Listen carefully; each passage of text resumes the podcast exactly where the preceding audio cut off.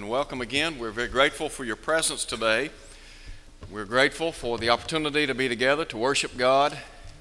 It is good to see rain falling, and hopefully and prayerfully we'll get some more rain today. But we're glad you're here, and we're thankful for our visitors. We want to encourage you to come back and be with us. We always love to have visitors here at Olive Branch. We've had a number of people that have placed membership with us, and it may be that you're looking for a church home.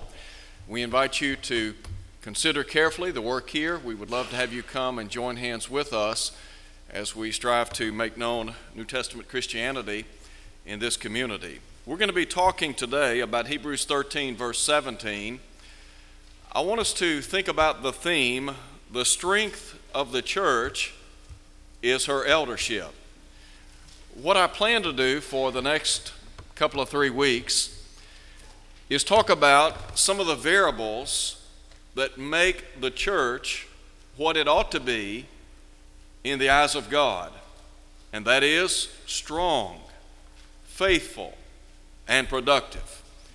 And so, as we think about what the writer said in chapter 13 at verse 17, we are introduced to the responsibilities that fall on those who function as overseers. Furthermore, we are also reminded of our responsibilities to those who are our leaders. And so today we want to think about the strength of the church is her eldership. And I begin by talking about their responsibilities. We're going to look at their responsibilities, and then we're going to talk about our responsibilities. By way of overview, let me just begin by defining some of the terms that are found in the Bible as they relate to those who serve in the capacity of the eldership. First, we think about the word elder, or by way of plurality, elders. When you read the New Testament, one of the things that I guess needs to be pointed out is that when you look at the New Testament church, there is always a plurality of men who function in this capacity. Nowhere in the New Testament do we read of a one man rule in the church. It is always a plurality. In Acts chapter 14, verse 23, the Bible tells us that they appointed or ordained elders in every church. And so let me begin by saying that inherent in the word elder is an older man, a senior. W.E. Vine, in his dictionary of New Testament words, states that the term elder denotes their maturity of spiritual experience. And so that's just one word that is used to define this office. The second term that we read about in the New Testament, bishops. And this, of course, is found in 1 Timothy chapter 3 at verse 1. If a man desires the office of a bishop, he desires a good work. And I would point out that the work of an elder is just that it's a work. Just like serving as a deacon, just like those who function as evangelists or preachers, it's a work. The word bishop means an overseer. Thayer, in his Greek lexicon of the New Testament, says the word denotes a man charged with the duty of seeing that things to be done by others are done rightly. A curator, guardian, or superintendent. So here's another term that helps to amplify the office of the eldership. The third term that I would call attention to is the word pastor. And of course, this term is found in Ephesians chapter 4 at verse 11. Let me just make mention of the fact that in the religious world at large, many times there are designations that are given to individuals who serve in a specific capacity. And many times in the religious world, they will take terms that are synonymous in nature and apply them to one individual. Sometimes individuals who serve as preachers in various religious organizations are called the pastor. Well, the word pastor is synonymous with the term elder. The term elder is synonymous with the word bishop. All I'm saying is it's one and the same office. Now, a preacher could serve as a pastor, an elder, or a bishop, but we might question the wisdom in some cases of that. But Peter, of course, in 1 Peter chapter 5, served as a preacher, an apostle, and an elder. And a preacher could serve as an elder if he met the criterion set forth in 1 Timothy chapter 3 and Titus chapter 1 verse 5 and following. But the word pastor designates a shepherd, one who tends herds or flocks, not merely one who feeds them. It is used metaphorically of Christian pastors. Pastors guide and feed the flock. For example, in Acts chapter 20, verse 28, the elders of the church at Ephesus were charged to feed the church of God, which he purchased with his own blood. And so that helps all of us to understand some of the terms that are used in the New Testament as they relate to this office. And it is a very high office, it's a very important office. Now, I want to describe the work of an elder there are a lot of, I guess, there are a lot of things that could be said about the work of the eldership. And let me just begin by reading for you what I believe to be a great summation, a great overview, if you please, of the massive responsibility that rests on those who accept this role. The late Franklin Camp wrote a book, and I really believe it to be probably the finest book that's ever been written on the eldership. That's not to in any way diminish the works of other men. There have been a lot of good men that have written books on the eldership, and I think that all of them are profitable. But the book by Brother Franklin Camp is no, well, it's no longer in print. But it's, it's titled Principles and Perils of Leadership. And here's what Brother Camp says on page 13. Elders have the most solemn and serious responsibility of any group of men on earth.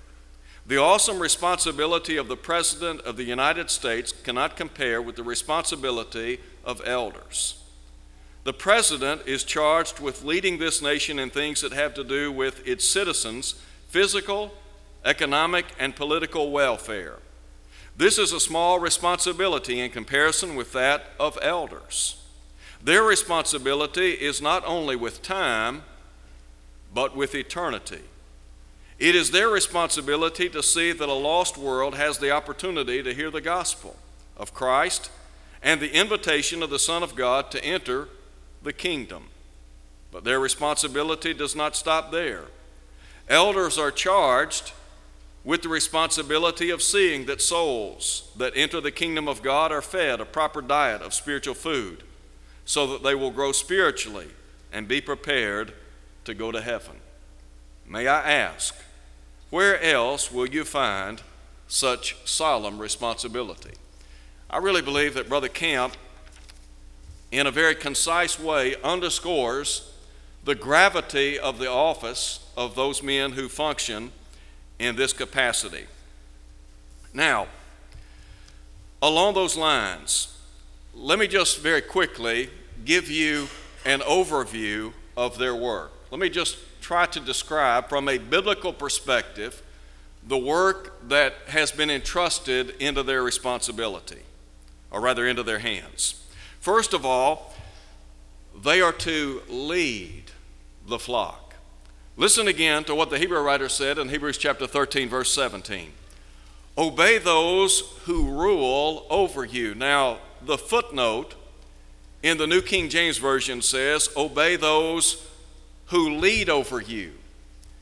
Elders have the responsibility of leading. Every organization has to have leadership. We understand that in the physical realm.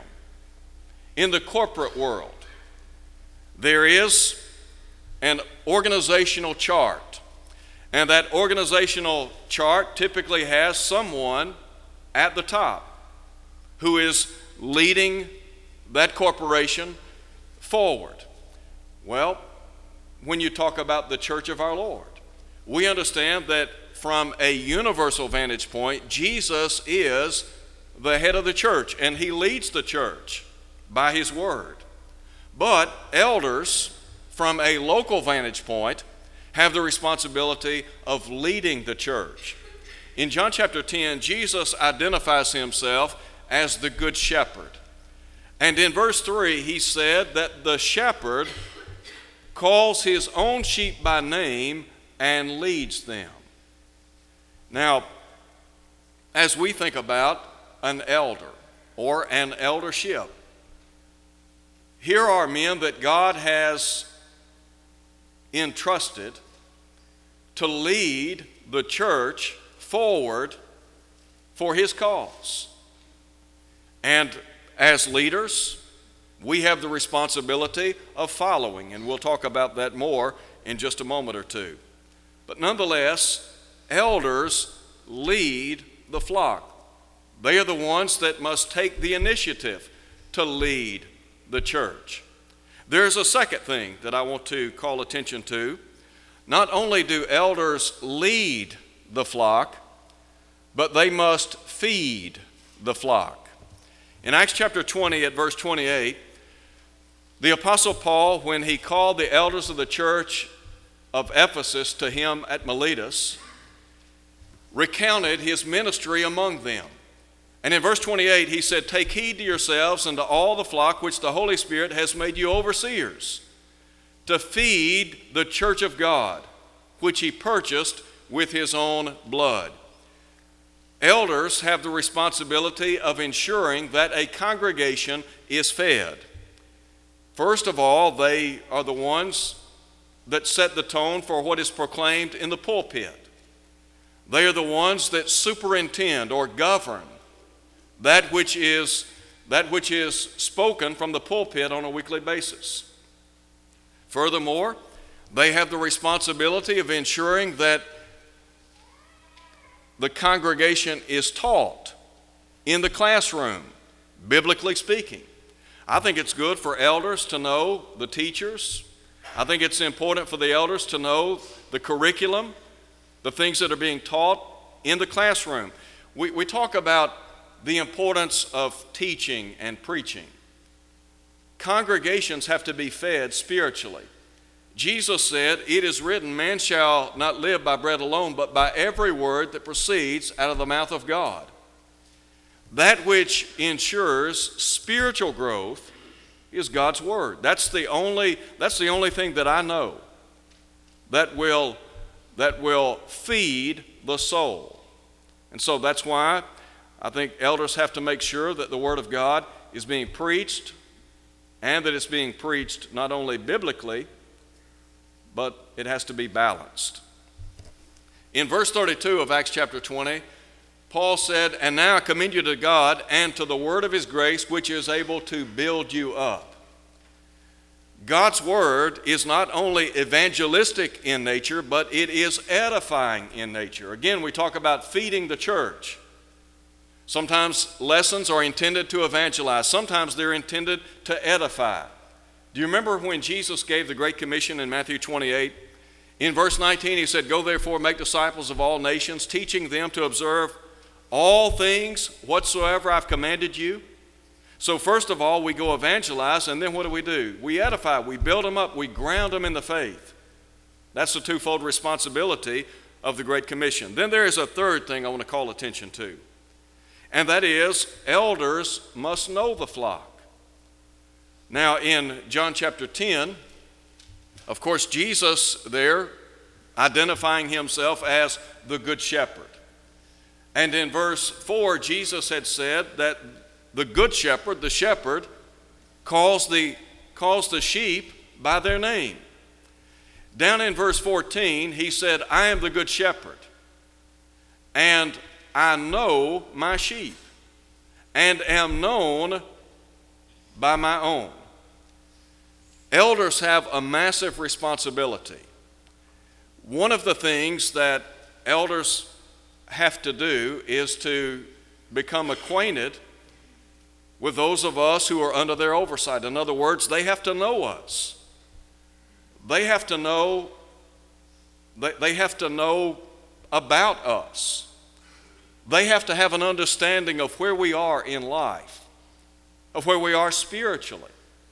They have to understand the joys and the frustrations, the highs and lows, the difficulties, the problems that we face from time to time. And elders, well, elders always have an open door because they want to, to guide, to lead, to counsel, to feed. They want to make sure that, that they know the flock. And it takes time, it takes patience.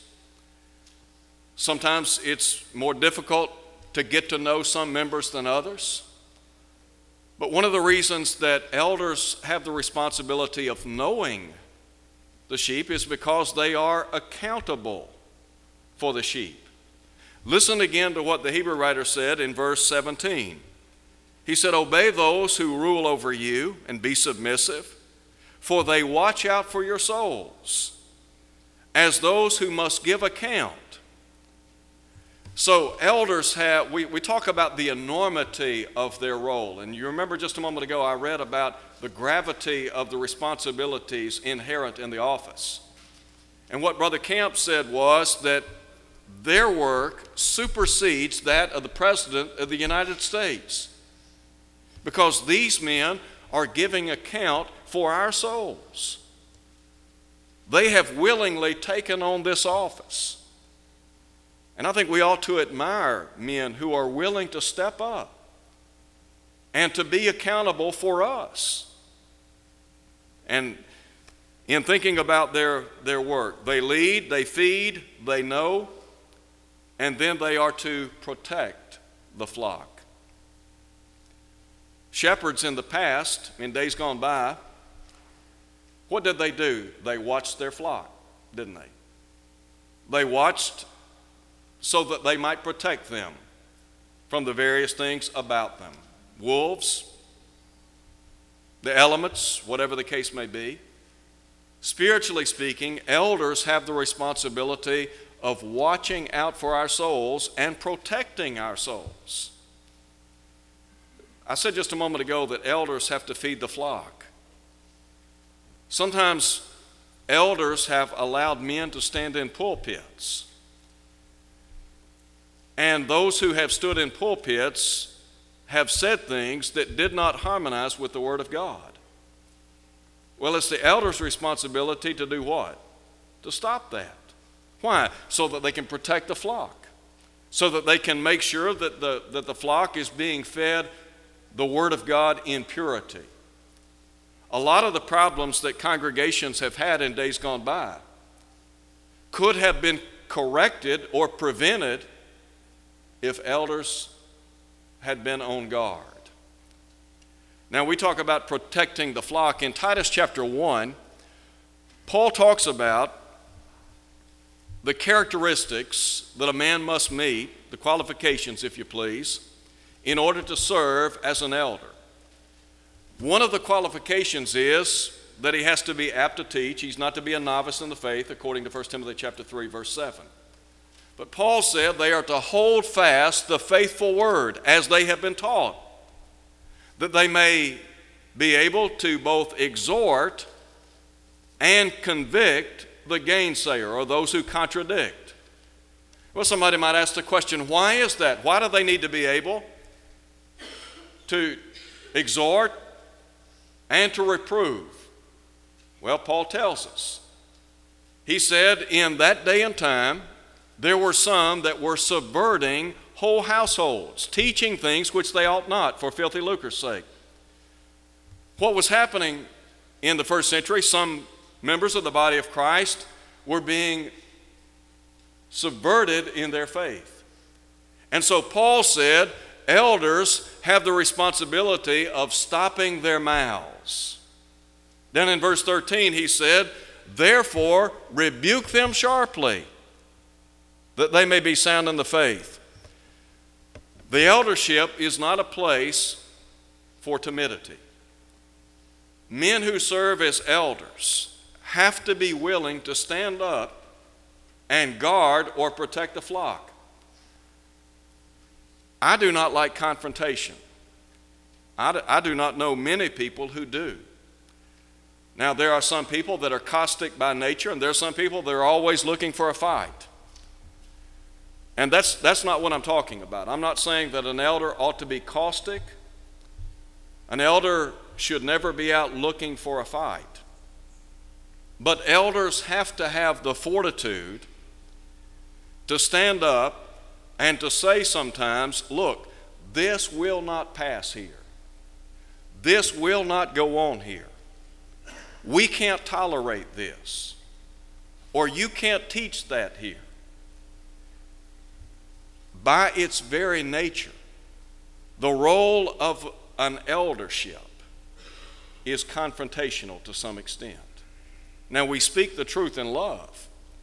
And I think that elders ought to season their speech with salt, as all Christians. There's a right way and a wrong way to handle things. But elders have they have a tremendous responsibility of guarding the flock. Now, let me just cite for you some, some observations about elders. I want to say that to serve as an elder, from my vantage point, looking at the scriptures, it ought to be viewed as a joy. It's a tremendous, it, it is a tremendous privilege for any man to serve as an elder. We are blessed here at Olive Branch with three good men who serve as elders over this congregation. What, what we ought to want to do is to make their task enjoyable. We ought to strive to live in such a way so that their job, so that their work is a joy so that they delight in leading and feeding and guiding and knowing and protecting us. Let's just talk for a moment about the role of elders here on earth. Two things come to mind here. I'm convinced that elders take great delight when they see members in the congregation growing individually. It is a joy to see somebody baptized into Christ and then to watch them as they begin growing and maturing in the faith. And they are growing and maturing in the faith under their leadership. Brother D.O. White has a class on fundamentals of the faith what we would call cardinal doctrines of the New Testament. It's really the whole intent of that class is to ground members in the, in the church or in the faith. And we have to ground members in the faith. Well, it's a joy to see people go through that class and to watch them as they begin maturing, as they begin taking on greater heights of service.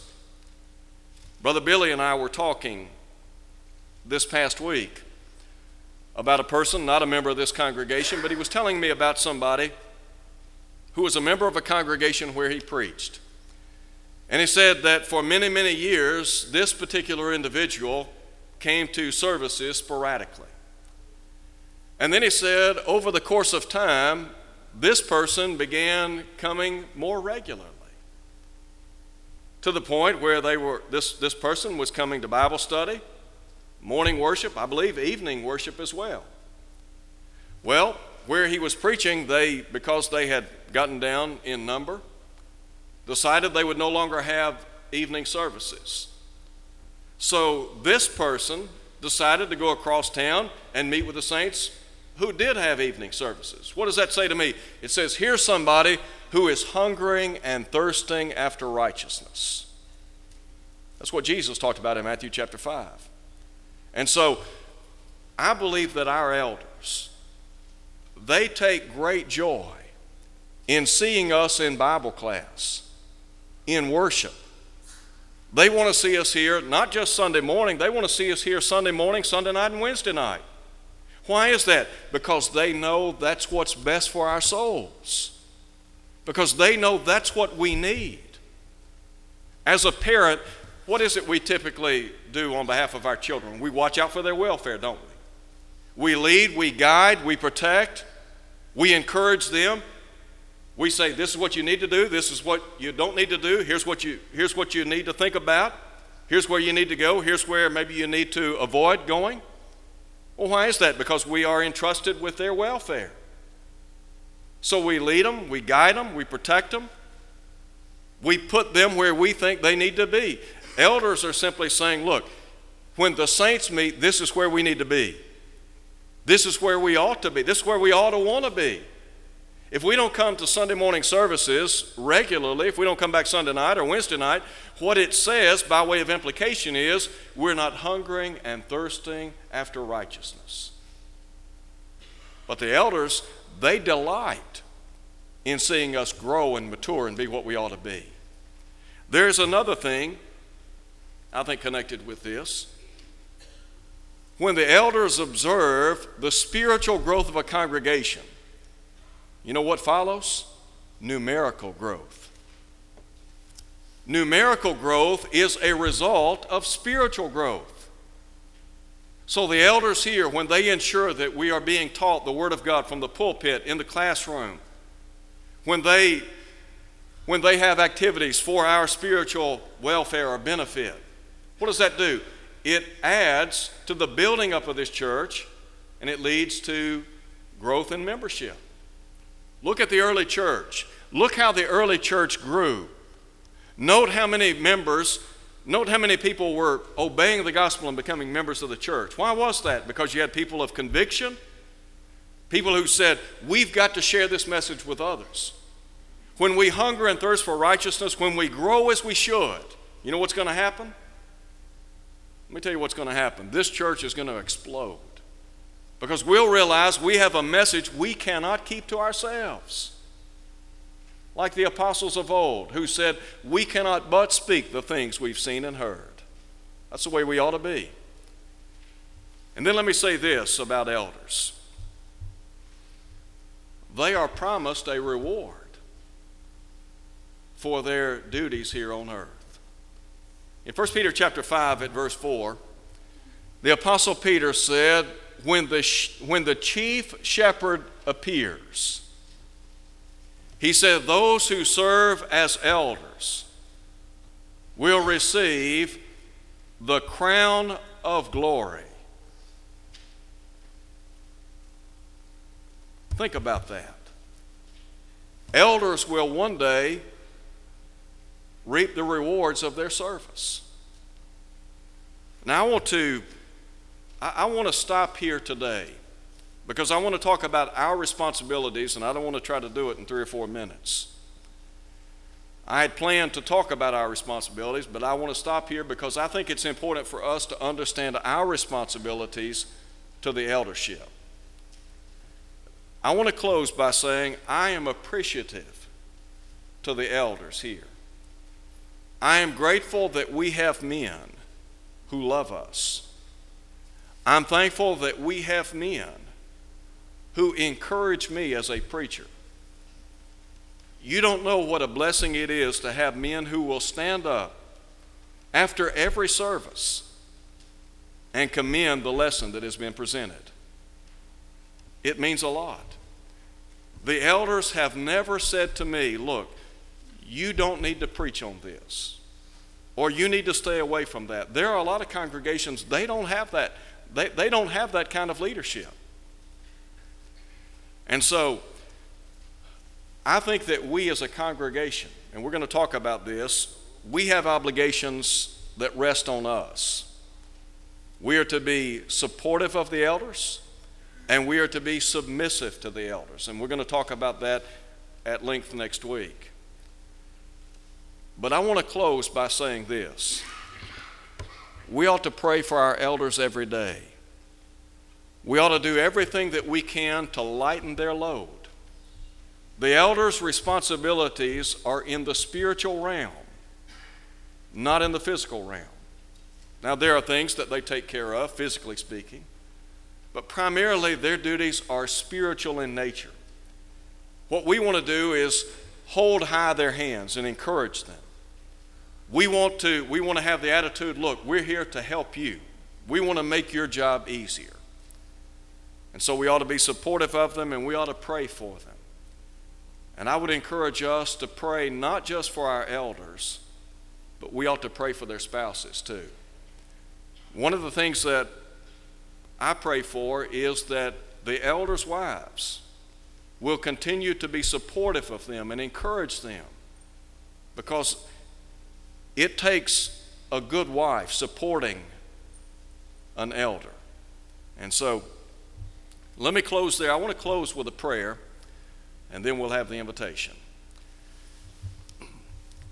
Our Father in heaven, we are thankful for your love and care for us. We're thankful for the church, for what it means. We're grateful to be members of the church. We're thankful for Jesus, who purchased the church with his blood. And we're grateful for the privilege that we have to be members of the church. We are very thankful for men who rise up and serve as elders. And we pray for the elders of the church here at Olive Branch. We pray especially, Father, that you would bless Brother George Jacobs and Carolyn, Brother Tim Cathy, and Becky, Brother D.O. White and Donna. Bless them, strengthen them, and help us to stand by them and support them. We pray that you would bless them with wisdom, and may they, may they continue to lead the church in a manner and way that would please you. In Jesus' name we pray. Amen.